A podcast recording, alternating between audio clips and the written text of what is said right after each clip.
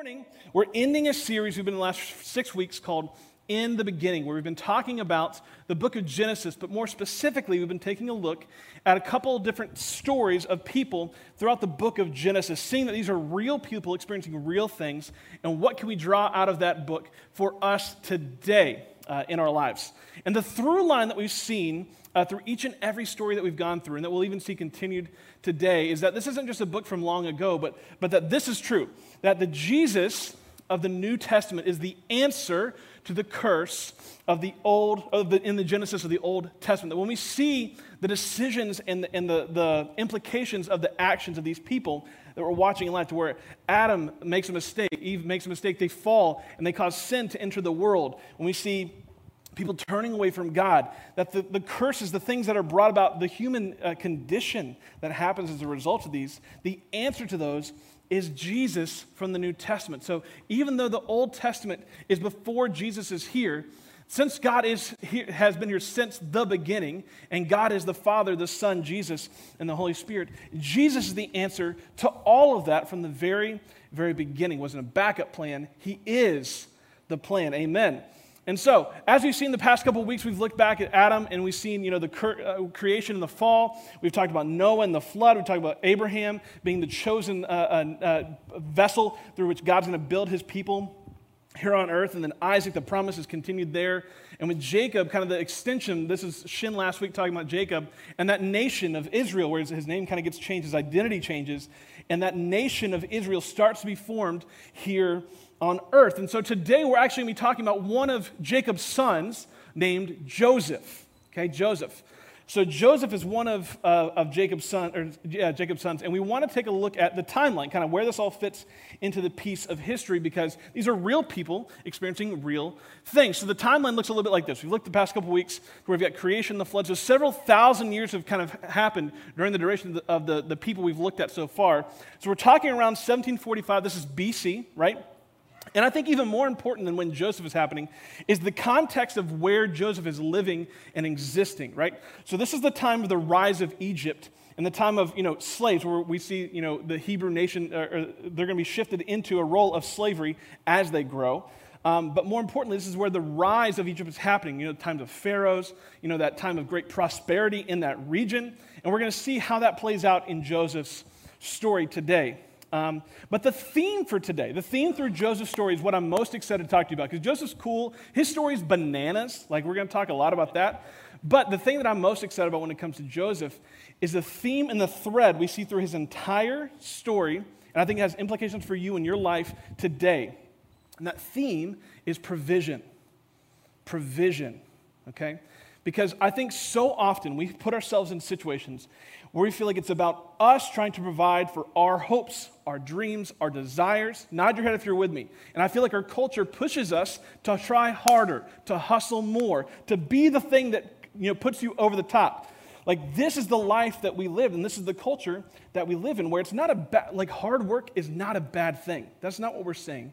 And working towards things that you feel like God's calling you to is not a bad thing. But ultimately, you're not in charge of how that plays out in your life. Ultimately, God is our provider. And as we see in Joseph's story, time and time and time again, God provides for Joseph. And what's crazy about this is it's not just about, you know, the great things that we're going to see. So, how do we define provision? Provision I define like this. It says this: the action of providing or supplying something for you. So let's keep this up for a second.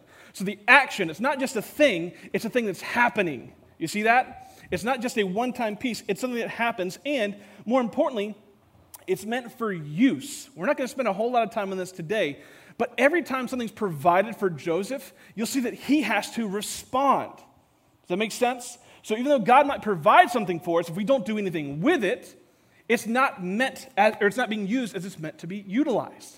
A provision is meant to be used. Okay? Some examples that you might see in the life of Joseph. These are, it can be positive things like his family. His family could be his provision. Uh, sometimes that's a good thing, sometimes that's a bad thing, you'll see. Uh, his dreams, God gives him dreams and it helps him, it gives him a gift of interpretation of, of those dreams. Uh, that's a really cool thing, it's a cool provision. But there's also, also things in his life that are not great that are used as provision, like um, uh, false claims against him, being sold into slavery, um, a famine and drought that kind of wrecks, like wrecks this area. Not just like, oh, we're down, but like there's no food anywhere. And God uses all these things as provision for Joseph and ultimately for his nation of people that he's developing and growing through this family lineage. To put it another way, it's, it's connected to the promises of God. Because again, we've looked back and we've seen how in every interaction with Adam, with Noah, with Abraham, all these people, God is interacting with them and he's making promises. He's saying, I will be your God, you'll be my people. I will build a great nation to bless all nations on the earth through you, Abraham, which is then reinforced with Isaac and Jacob. Nod your head if you've been with us a little bit. You're catching the, the drift here. So he's make, God's making these promises, and I believe that if God promises something, then he will provide for that promise. If God promises, then He will provide for that promise. And you're seeing a little bit of my Baptist roots come out right now because, uh, to say it another way, His promises precede His provision. That's good. Don't tell me anything else. That's good. His promises precede His provision. So if God promises something, He's not just leaving you on your own. All right, cool, figure it out. I promise I will be your God and you'll be my people. Figure it out. Yes, there's free will involved, but ultimately, if God promises, He's going to provide. Amen? So we're going to see this time and time again. And again, this is not just. Uh, if you get anything out of today, I want you to get this. We're looking at the story of Joseph so that we might be reminded of the truth that God is still providing for us today. It's not just something that used to happen or that we see in a story, but this is about the faithfulness of God in your life. And I hope this morning you're able to shift your perspective a little bit so you can see the things that you're going through, the things that you've been through, the good and the bad they are all provision from God to get you to where He needs and wants you to be in life. The story of Joseph is a story of provision. So let's jump in.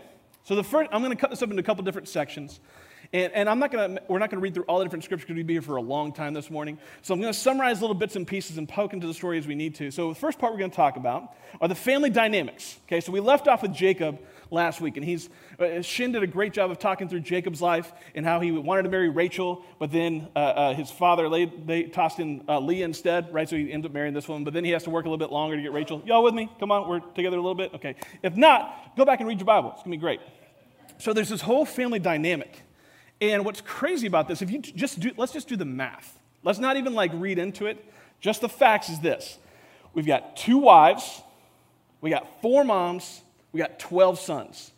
Snap, that's ridiculous. And Shinny was talking about last week about how, like, we, if we take the time to read our Bibles, like, this is gonna be better than anything you're gonna see on Bravo. Like, this is some, like, legit reality TV going on.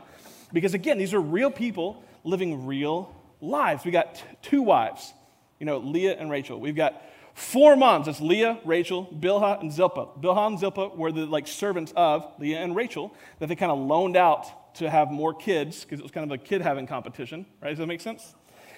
And then we ultimately have 12 sons. And these 12 sons, remember, God changed Jacob's identity, as we saw last week, renaming him Israel, right?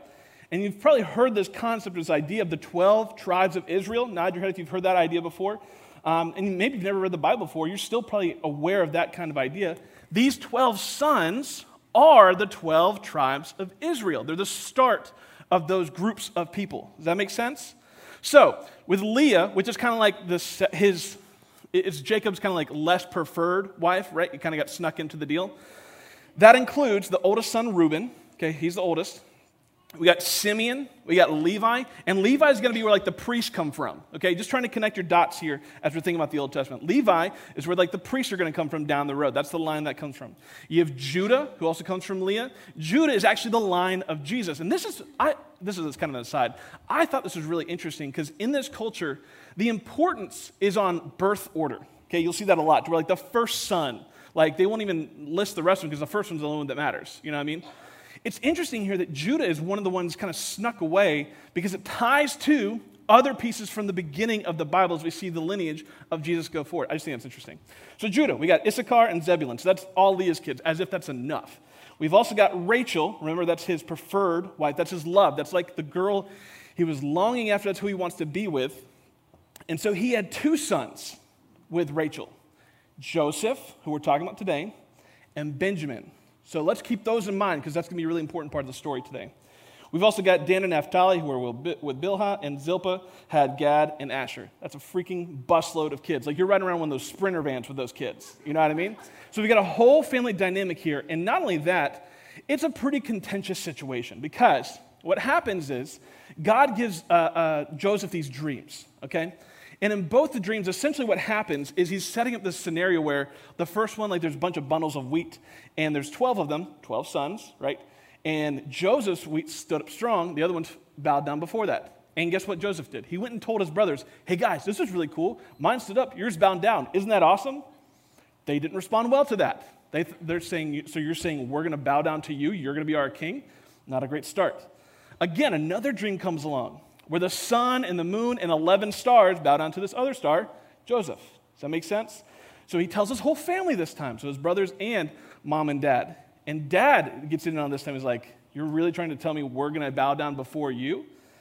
And what's interesting, if you look at the end of that passage, you see his dad kind of start to, even though he gets offended initially, that's his initial response, he starts to think of like, well, what, maybe there's something more to this. Maybe there's something more to what Jacob is, or sorry, what Joseph is experiencing here. And again, these are real people living real life. Like, it, think about your son or your daughter or your family, or if they came to you and were like, hey, I had this really cool dream. And like they told that to you, you'd probably be a little offended too, right? So this family dynamic is not all happy clappy, everything's all good. It's actually kind of contentious where Joseph is not trying to cause trouble, he's just trying to share what God is doing in his life. But his family's not ready to receive that. Does that make sense? So there's this really kind of contentious relationship. And then what happens next is essentially a betrayal by his brothers.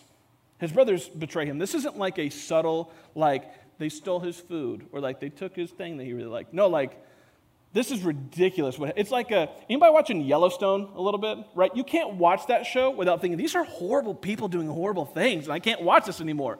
So this unfolds like an episode of Yellowstone, just people doing bad things to bad people, like back and forth. So what happens, we see here, um, he's kind of coming down the road. Joseph's looking for his brothers. They're all out tending sheep. That's kind of what they do. So he's looking for his brothers, right? And he finds them. He's walking towards them. We see this in Genesis 37 says, When Joseph's brothers saw his, him coming, they recognized him in the distance. As he approached, uh, they made plans to kill him. Cool, subtle. Uh, here comes a dreamer, they said. It continues on. Uh, come on, let's kill him and throw him into one of these cisterns. We can tell our father a wild animal has eaten him. Then we'll see what becomes of his dreams. So, to put it lightly, they really didn't like the dreams, right? They're saying, We're going to kill him. Let's just end this now. What ends up happening is Reuben, the oldest brother, steps in and says, Guys, there's no, let's, okay. You would think like maybe he's to be the voice of reason. Let's not kill him. Maybe let's like rough him up a little bit. Let's be brothers, right? Because if anybody's got brothers, you know you're to wrestle at some point. So maybe let's do a little bit of that, but let's not kill him. There's no need to shed blood. Well, he goes a step further. He says, No, let's just throw him in that well over there, like an empty well. So they go, Great idea. So they throw him in a well, which is not great, right? And then they kind of talk a little bit more. They actually, Joseph got a special robe from his dad because there's a special relationship between Joseph and Jacob. And, and Jacob had given him this really nice robe. You've probably seen the musical on Broadway about it, you know, the Technicolor Dreamcoat kind of thing. He had this really cool robe of many colors, is kind of how they put it. Shin was trying to get me to wear one, by the way, just for the record, and I said no. Um, so they took his robe, they tore it up, they put blood on it, like they made it look pretty gnarly, but they threw him in the well, and they're still kind of like, well, we should probably, let's just kill him. Let's just take him out because Reuben's no longer there. And then Judah steps up again. And you're like, okay, maybe another brother's going to say, guys, let's knock it off. Let's get him out of the web. No, he says, let's not kill him. That doesn't do anything good for us. I love this perspective. Doesn't do anything good for us. Let's sell him. They're going to sell their brother into slavery. This is a real story. This is real people going through real things. And they literally sold their brother into slavery. Travelers are coming by. They said, Hey, you want a brother? This is great. They give him some money. They put him off. And then they go home with the torn robe, dipped in blood. And they go talk to their father. And they basically cover the whole thing up. All right, so they send those traders on their way to Egypt with their, their brother Joseph, never to be seen again. I mean, like, what's the plan there? Like, let's just sell him. It'll be fine. So they go home and, and tell their, their dad, he died. He got eaten by this animal. Here's his coat.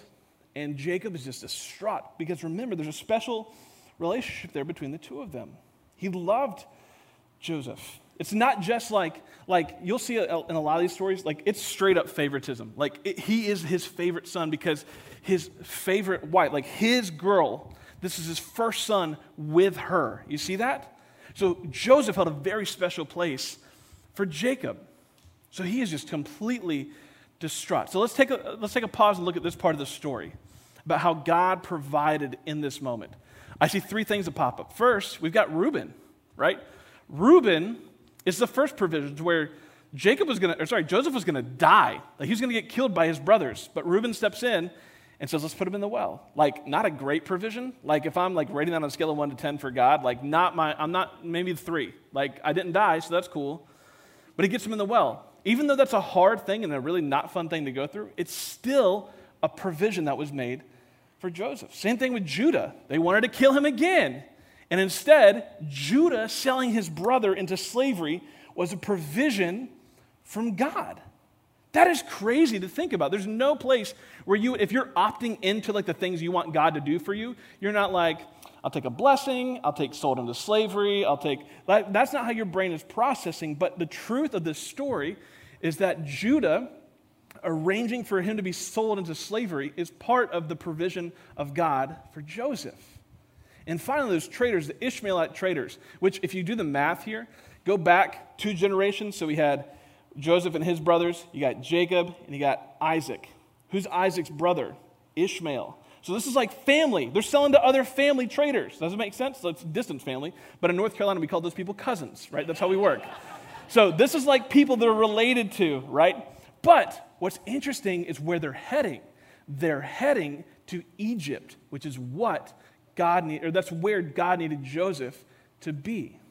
So Joseph is being provided for in the midst of these, this really difficult situation, using things that we might not call provision. But the story continues on. This is like the rise and fall from grace. So as he gets to Egypt, this is all like what's about to happen is again all context for what's going to happen with his family. Because the through line, the story I want you to focus on here is what happens with Joseph and his family. Because everything he's about to go through is all set up for what's going to happen with his family.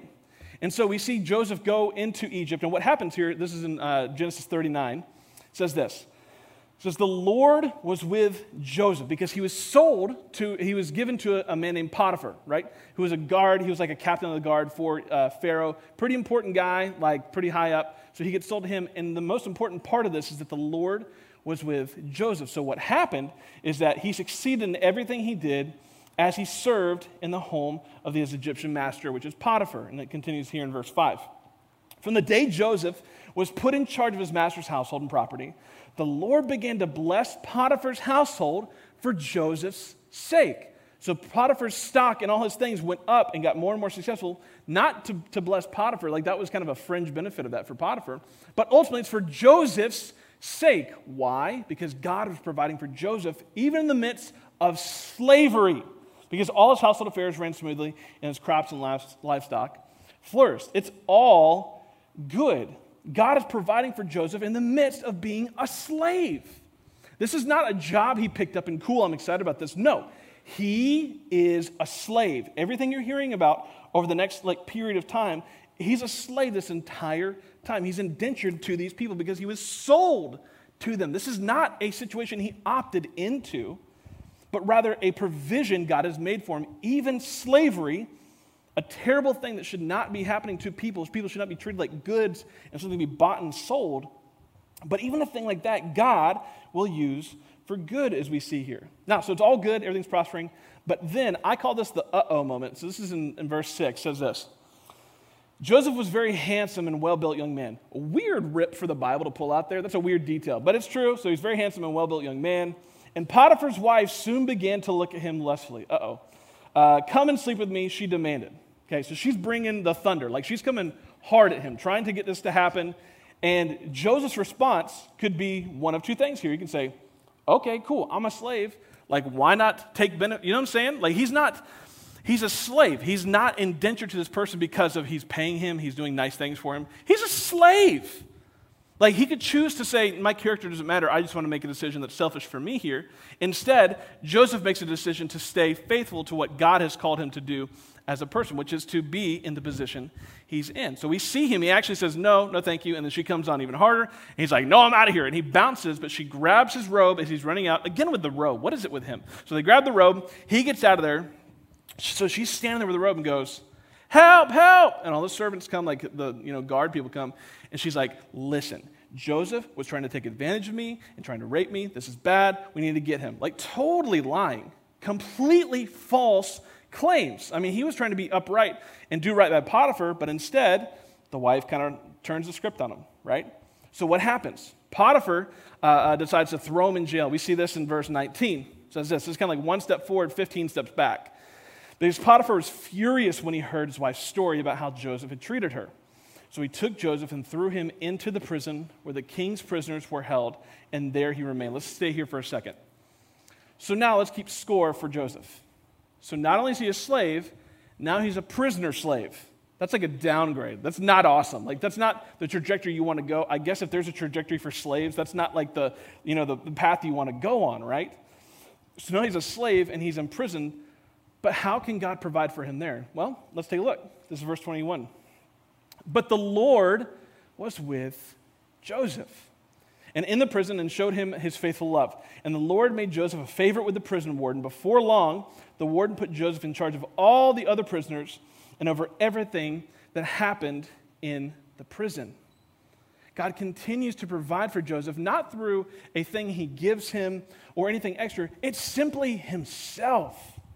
God's provision for Joseph he, as he's a slave entering Potiphar's house and as he's a slave prisoner entering the prison is God's present. God is with him. And as a result, uh, he flourishes in those settings. You know, at Potiphar's house, he becomes head of the, all those things. And in the prison now, he's even over other prisoners. God was Joseph's provision. And he was a slave. It's, it just blows my mind that even in the midst of a really terrible situation, God is continuing to provide for this man. Now, the next part of the story focuses on Pharaoh's problem and Jay's. I'm a big nickname guy, so I'm going to call him Jay. So Jay's comeback. So Pharaoh's problem, it, it all kind of, again, it's continuing to set up for where he's going to be with his family. So all this sets up for, for where we're going to go, but Jay helps others in jail. So Joseph's helping these other two guys. One's a, you know, a baker, one's a cupbearer, the guy who tastes the wine before the king has it. And actually, we're back to dreams now, okay? So each of the guys has a dream, and they're kind of similar. They all have numbers related to it. And basically, just like, well, yours means in three days you're going to die, in three days you're going to be good, right? To the cupbearer. Cupbearer's going to be good, baker's going to be dead. And that's exactly what happens. It's crazy, right? So, like, you would think the cupbearer would be like, thank you for the relief. This is awesome. But actually, what happens is he completely forgets about him because he's restored to his position and has no memory of Joseph, so doesn't even help him out, right? So he leaves Joseph behind. He's just behind in the, in the, uh, the prison. However, some time goes by. He's still a prisoner and still a slave this entire time. He's running things down there, making things run smoothly, right? But then Pharaoh has some dreams, right? Folks be having some dreams around here.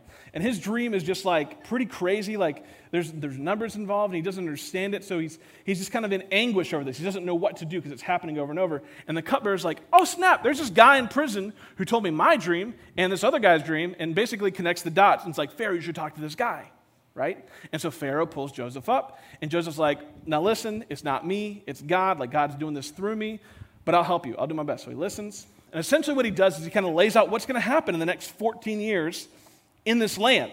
Because he says, Your dream's telling us that for the next seven years, things are going to be great. Like, we're going to produce all the grain, all the food, all the harvest. It's going to be awesome. And then, the next seven years, it's going to be rough. Like, there's going to be no food, there's no water. People are going to come from all around, like to try and find food. And so, not only does he tell them this, but then Joseph kind of goes on and starts to like just share his own thoughts and advice here. He says, What you should do over the next couple of years is let's, let's really take advantage of these seven years, store it up, store it up, store it up, and then we'll dole it out. Pharaoh's kind of listening. It's all starting to click for him in his head. And he actually has this realization, which I think is really cool, where what he says about Joseph is he says, Can we find another man who's so obviously filled with the Spirit of God. Why would we get anyone else to do this for him? Just for a break for a second, what if that's what people said about you? Not because of you like spreading your faith at church, but just you being who you are, a person of integrity, a person who cares for others with great empathy and sympathy for others, who's able to care, and just be a person who's seen the love of God is just seen so obviously through you that people see you as why would we get anyone else for this other than this person? Because God is obviously with them. That would just be incredible. So that was just Pharaoh's perspective of Joseph in that moment. And so he puts Joseph over this, this project, pulls him out of the prison. So he goes from person being a slave, head of that person's household, prisoner slave. And then Pharaoh tosses him to basically what he becomes for the next seven years is essentially the second highest person in the government, basically the governor of Egypt, okay? To where he's over this entire project. He's done incredibly well. He's been able to have a family. Like his life goes on from this point because God provided the right time and the right place for him to use what God had given him. Do you see that? He has this gift of interpretation, but without being in the right place at the right time, which doesn't happen without slavery, which doesn't happen without being put in prison. Do you see that? The things that God had provided long ago, the things he went through that he probably cursed that he had to go through, were the things that he received from God so that he would be in the right place at the right time to use the right gift that he had given him. Do you see that? It's the same for you and me. The things that we walk through in life are to help position us into the places God needs us to be utilized by him for his purposes. It's incredible. So, just to catch us up, we're now in the place where it's, it's the famine's kind of happening. Uh, Joseph's been around for many years. He's managing the situation wonderfully. He's very successful. He's a big deal in Egypt now, right? Now, this is kind of where it shifts to the final act. And this is where the family comes back into the picture. Because the whole time, they've kind of been back home living their life, right? So life is going on without Joseph. Remember, dad thinks Joseph is dead because he got the bloody shirt, right? So you can only imagine what that would do to a person where, like, your son, uh, uh, we don't play favorites, at least we don't tell him. We don't play favorites, but his favorite son, right, is dead. So now his focus is kind of shifted from Joseph, because that's Rachel's first son, to now his second son, Benjamin. Does that make sense? So now Benjamin's kind of in that role for Jacob. He's, he's kind of valuing Benjamin as that person. So he sends his sons off to try and get some food for him because they legit do not have food. Like there's no food anywhere. So people from all over, and if you look at a map, Egypt's actually really well placed in the Middle East to be kind of that central hub. It's kind of over on the top of Africa. And so people are coming as, from as far away from like the middle of, of the Middle East, that is, uh, from where like kind of modern day Israel and, and um, all that area is. And they're coming all the way down to Egypt, which is not a quick journey, right? So they're coming, and this is bananas. So they come and they actually interact with Joseph. Can you imagine what that must have been like to where Joseph's the one kind of managing it and he sees his family come up, but because he looks different, this is years and years later, they don't recognize him. So they're talking to him and he must be freaking out because not only is it like, how, how, I mean, just think of what he might be feeling. First, he's like excited as he's feeling like, what, this is incredible, but also like, how dare they come to me? Like, let's just be real for a second. Like, human nature is going to kick into Joseph's story in a second. He's not a perfect person. But we'll see several times where that kicks in for him to where I would absolutely feel the need to like flex a little bit because I'm number two. I could drop you guys and I could do whatever I want to because I'm the, the guy around here. But instead, what happens is this they don't recognize him, so he's super harsh to them. Like he drops the hammer, he puts them in prison. He's kind of processing what's going on here. Um, but then he kind of takes a breath, takes a breather, and he's like, you know what? What I really want is I want to see my brother. Because, again, 12 sons, we have four moms, you know, the only one that's his like full brother, not that half brothers don't count because it's important too, but his full brother is Benjamin, right? But he's not there because Benjamin stayed back. J- Jacob's protecting Benjamin. So he tells his brothers, go get, they, he kind of heard them talk. So like they, are not like, how do you know about our brother? Like he kind of heard them talking and said, you go tell your father, you bring your youngest uh, brother back and all that kind of, because he wants to see Benjamin. And so they're like, okay, so he lets him go gives them all full feed. They go home, explain it to Jacob. And Jacob's like, no, heck no, not going to happen. You are not taking Benjamin. Jude actually kind of steps up and says, no, I'll protect them. All the things. Okay. All that's happening to get us to this point right here because they come back. They have Benjamin. Okay. And they kind of walk into a feast. Like, so Jacob or Joseph is kind of preparing this setting for them to come back and and you know be taken care of. It's like a first class treatment. But he still puts them in prison because I mean that's what you do with your brothers who put, sell you to slavery. You put them in prison. That's what you do. And so he's having this situation where they're in prison, and the facilitation of the conversation is happening through a translator.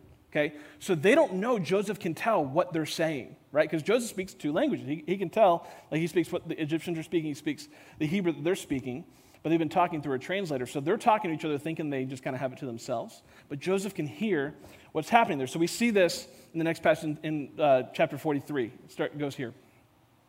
After greeting them, he asked them, through a tra- translator, How's your father, the old man you spoke of? Is he still alive? Yes, they replied, Our father, your servant, is alive and well. And this is important here. And they bowed low again. Stay here for a second.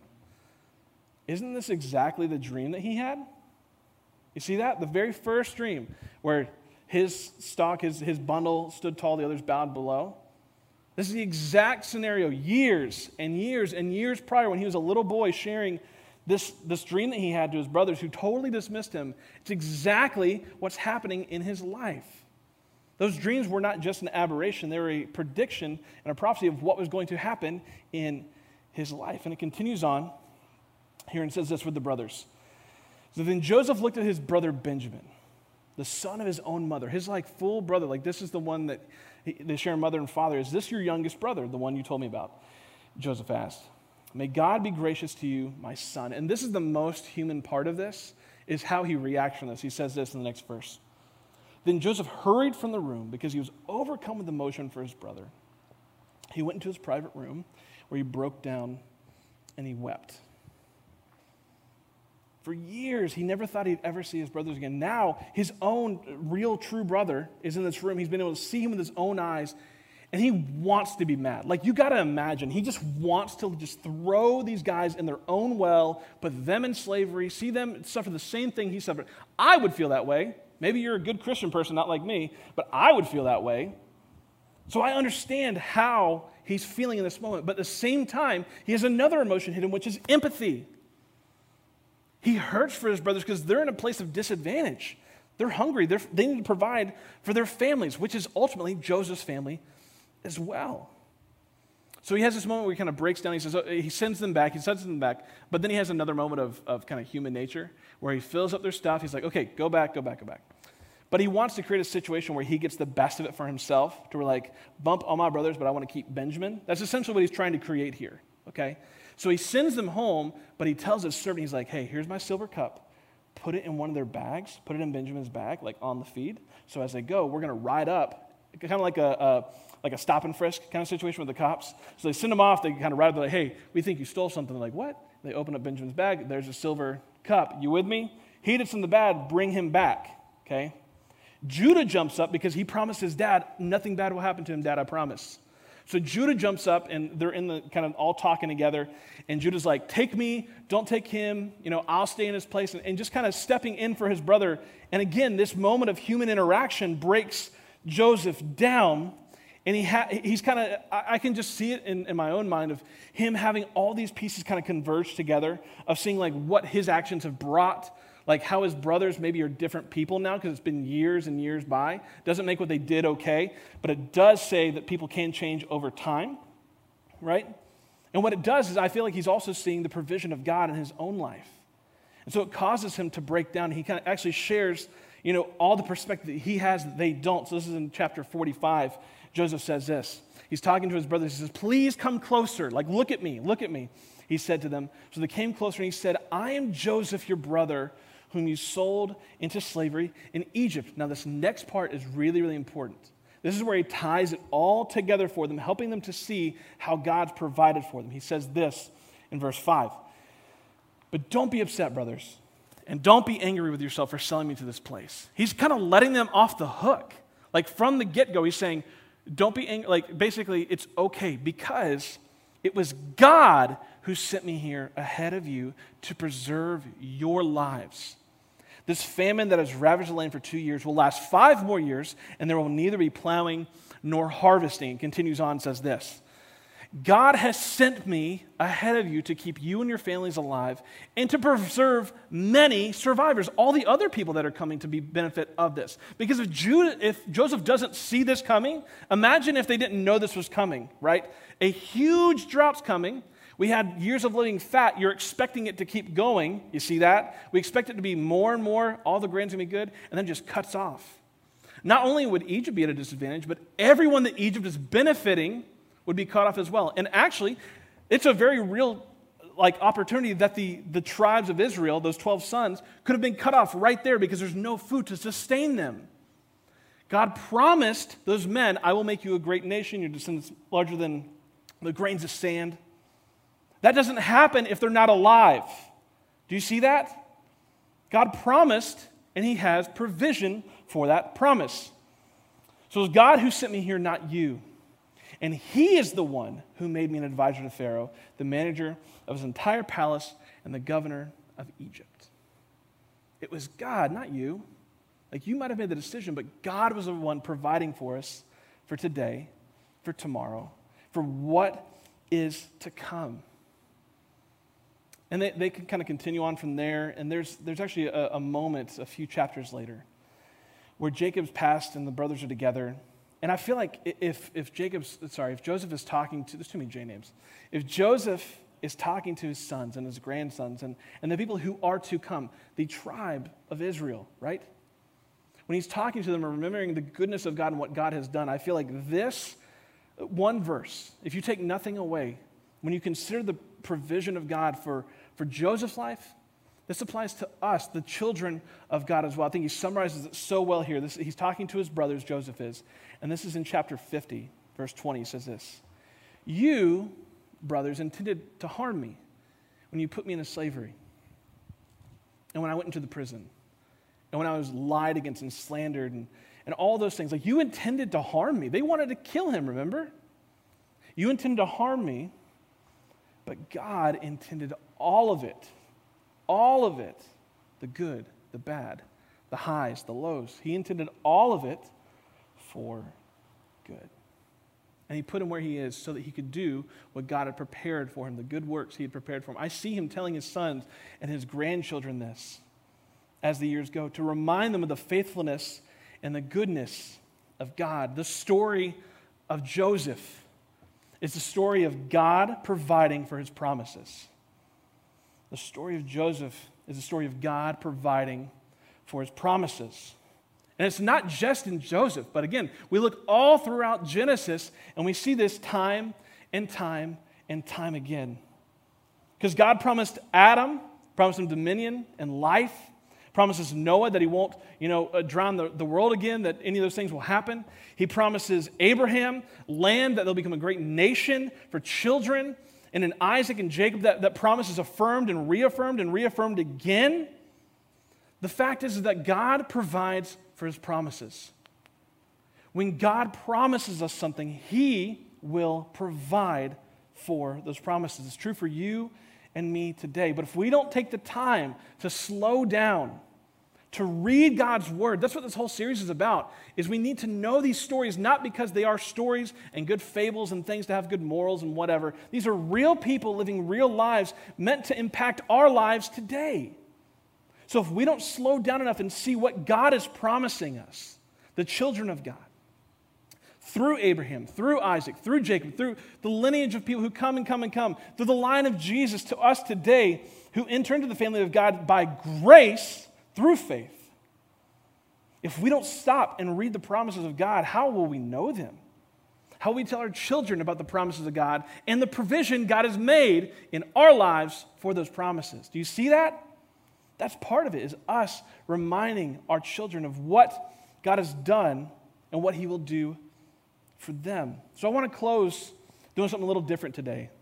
I want to remind you of a couple promises of God because it's, it's important for us to keep those on our mind. And I, and, and I invite you just kind of, whether you're watching online or whether you're here in the room, just take a moment, just close your eyes, kind of extend your hands out because these promises are not meant to be taken or grabbed or, or stolen. They're freely given, they're meant for us to receive these promises. So I invite you, I'm going to read four of them real quick. And I want you to, to ask God, like, what is the promise of God you need to focus on this week, to be reminded on, so that you might see how God's providing for you where you are in your story right now. So, as I read these, I want you to focus on God, what are you trying to tell me? Like, what is the promise I need to take hold of today so I might see your provision in my life? So, these are just a few promises of God. He promises to guide and to protect you. In Genesis 28 15, he says, I am with you and I will protect you wherever you go. It's a promise of God to protect and to guide us. He promises that He is your God. In Genesis 17 7, he says, I will always be your God and the God of your descendants after you. He's always your God. He promises to go before you. In every circumstance, in every situation you're going to walk through that you're currently walking through, he promises to go before you. In Deuteronomy 31 6, it says, Be strong and courageous. Do not be afraid and do not panic, for the Lord God will personally go ahead of you. He will not fail or abandon you. He promises to go before you. And finally, from the lips of Jesus, he promises you provision. He promises you provision. Jesus says in Matthew 6:33 to seek the kingdom of God above all else and live righteously and he will give you everything you need. He will be your provision. Let's pray. God, we're grateful for the promises of God. God, as we read your word, just time and time again, we see the faithfulness of God, not just through the promises, but God, through the provision for those promises. God, we're grateful for these real people. God, that, that we're able to look back and see, God, what you told them, how, uh, how you walked them through their lives so that we might understand and see that, that the things we're walking through in life, the good and the bad, the hard and the lighthearted, God, that it's all meant for our good. That though people may intend to harm us, or we may walk through situations that are hurtful or painful, God, that you mean it all for our good. God, it doesn't mean that those things are good or that they're uh, something we should enjoy, but God, give us the perspective that we might see your provision.